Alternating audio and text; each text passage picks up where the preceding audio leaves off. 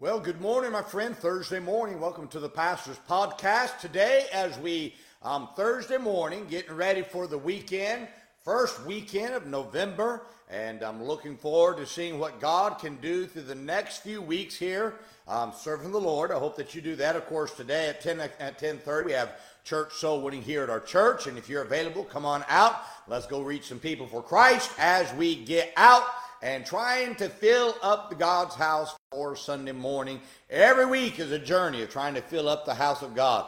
And I'd encourage you to do that no matter where you are. I'd encourage you to do that. I would like to ask you, if you're watching this in the morning time, morning hours, to pray for Brother Michael Freeman. Um, he is a pastor son of mine, the pastor, um, Pastor Dell Freeman, his son. Uh, just a young man is having open heart surgery right now as we speak. And, um, and I, would, I would encourage you to pray for him. He's a good friend of mine, been a friend of mine for years. Good man, pastors out Virginia. And his son, I know that the family is concerned. And so I would encourage you to pray for him if you can. Want to talk to you, though, today um, about contented with tarrying. In Judges chapter 19 and verse 6, the scripture says, And they sat down and did eat and drink, both of them together. For the damsel's father had said unto the man, Be content, I pray thee and tarry all night, and let thine heart be merry. Now, God commands us to be content with such things as we have. But he did not say to be content with doing nothing for him. Too many are content with doing nothing, and then they wonder why their lives are so empty when they come to the end of their life. You see, God never intended for the believer to be content with doing nothing. Instead, he created us with the desire to do more and to conquer something. The verse I read to you is about a man who had found his concubine at her father's house after she left him, and he went to get her, and her father compelled this man to stay after he intended to leave. For several days, his father asked this man to be content to tarry, and he did. Now, I understand the father's side, but this man said he needed to go back. Now, the tragic ending of the story would likely not have happened had this man not tarried and left when he originally intended to leave. Now, I want to point out a few observations about being content with tarrying. First, content always comes before tarrying. The word content means to be at peace with the limits. In other words, there is no faith by living in a world where you are content with what you have done. A lack of desire is always a result of contentment with accomplishments. A lack of vision is the result of not having desire. People die when they have no vision and are content with their accomplishments. I can say that about a church. I can say that about a pastor. Anybody that's just content with their accomplishments, they're dying. Second, tarrying comes before lack of accomplishments. So when you tarry, you no longer accomplish what you're supposed to accomplish for the Lord. So tarrying is a faithless life because it's a motionless life. Faith is a forward life that can have that cannot have tarrying. So when you choose to tarry, you choose to say, okay, I'm not going to live by faith anymore.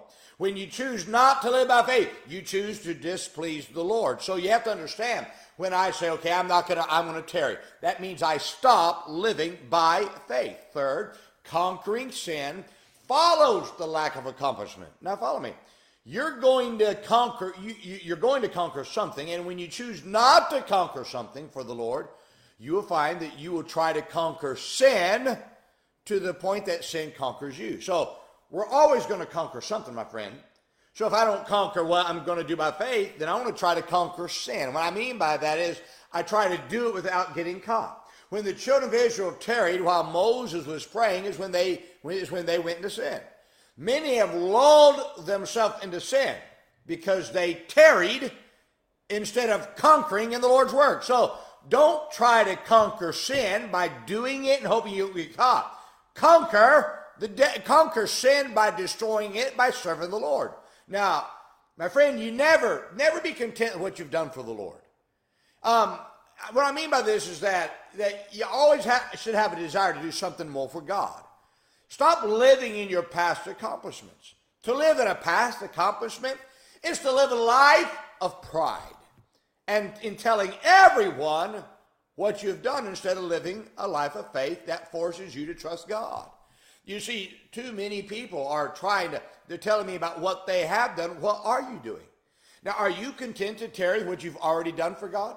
Pastor, you should desire and work for God to build your church. Believer, you should desire to work for more souls to be saved. Ministry worker, don't be content with the size of a Sunday school class, a bus route, or whatever your ministry is.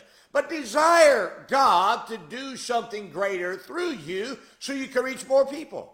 Satan is very happy and pleased when you are content with tarrying with what you have conquered for the Lord because he knows that will lead that will lead to no souls being saved. You see, Satan's smarter than us oftentimes. He knows if I can just get them just to be happy where they are and just say, we're going to keep this, then he's got us. So let me challenge you. Never be content to tarry. Get a desire and drive to work to see God do something mightier through your life and your ministry. And when you say, I'm not going to be contented with tarrying, is when you don't start, start trying to conquer sin and keeping it silent. Conquer something for God, and you'll never have to worry about you, you switching your focus to conquering sin and hoping that nobody catches it. That's one of the great secrets of life. Everybody needs to understand and do it. Well, my friend, I hope this is a help to you today. Now, let's remember today be good to everyone. Everyone's having a tough time. Have a great day, my friend.